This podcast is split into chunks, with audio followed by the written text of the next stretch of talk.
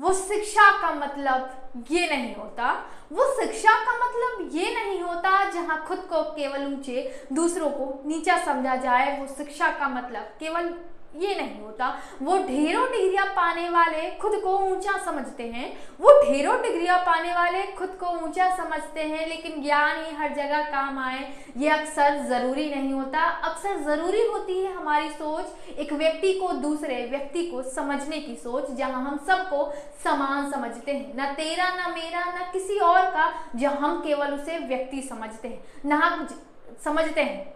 जहाँ ना होता कोई धर्म श्रेष्ठ, जहाँ ना होती कोई जाति श्रेष्ठ, जहाँ केवल मानव ही मानव होता, जहाँ ऐसा कोई कृत्य ना होता जो मानवता को शर्मसार कर रहा होता। आज के समय में जब देखते हैं आसपास की घटनाएँ, जहाँ एक खुद को श्रेष्ठ, दूसरे को कम आंकने में लगा है, जहाँ अपने अधिकारों का उपयोग करते करते व्यक्ति दूसरों के अधिकारों का शोषण करके उसकी अवहेलना करता है, तभी कहने में बिल्कुल देरी नहीं लगती। डिग्रियाँ ले लो चाहे जितनी। डिग्रियाँ ले लो चाहे कितनी, कितने ऊँचे दर्जे से आते हो तुम। ये मायने नहीं रखता, मायने तुम्हारी सोच रखती है, जहाँ तुम सामने वाले को कितना समान समझते हो। जहाँ तुम जहाँ तुम खुद को उस एटीट्यूड में तो नहीं रखते हो कि तुम ही केवल श्रेष्ठ, तुम ही केवल श्रेष्ठ, और तुम ही केवल श्रेष्ठ हो, जहाँ अपने लिए तुम दूसरों की यूँ ही अवहेलना करते हो। मानवता को शर्मसार तुम करते हो, कहते हो, हम श्रेष्ठ हैं।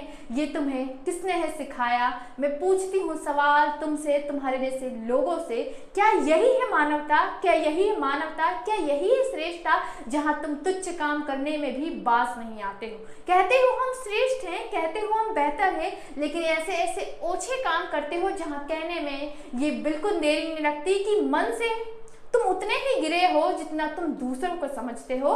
तुम हो गए जाति धर्म से श्रेष्ठ, लेकिन तुम नज़रों से, अपनी सोच और अपनी अपनी ये मानसिकता से उतने ही गिरे हुए हो।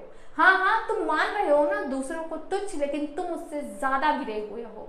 जरा अपने भी गिरफ़्तार में झाँक कर देखो कि तुम कितने साफ़ और तुम कितने पवित्र हो। फिर बात करना तुम किसी की पवित्रता, अपवित्रता की। हाँ हाँ जो तुम्हें एटीट्यूड आ गया है ना कि हम श्रेष्ठ, हम ही श्रेष्ठ और हम ही श्रेष्ठ रहेंगे, ये एक वक्त तुमको बताएगा, ये कह के रखते हैं। जिस दिन मानव जग जाएगा, खुद के अधिकारों को समझ जाएगा, वो ये समझ जाएगा कि यहाँ कोई बड़ा और कोई छोटा नहीं, सब समान और सब पहले मानव है। उसके बाद में किसी जाति, किसी धर्म, किसी पंथ, किसी निरपेक्ष से आते हैं, उस दिन ये चीज़ें नहीं रहेगी। अंत में सिर्फ़ यही कहूँगी, तुम्हारी डिग्रिया, तुम्हारी सोच से आगे तुम्हारा वो व्यवहार होना चाहिए। तुम समझते हो खुद को बहुत ऊँचा समझो, लेकिन मानवता का गुण भी तुम में होना चाहिए।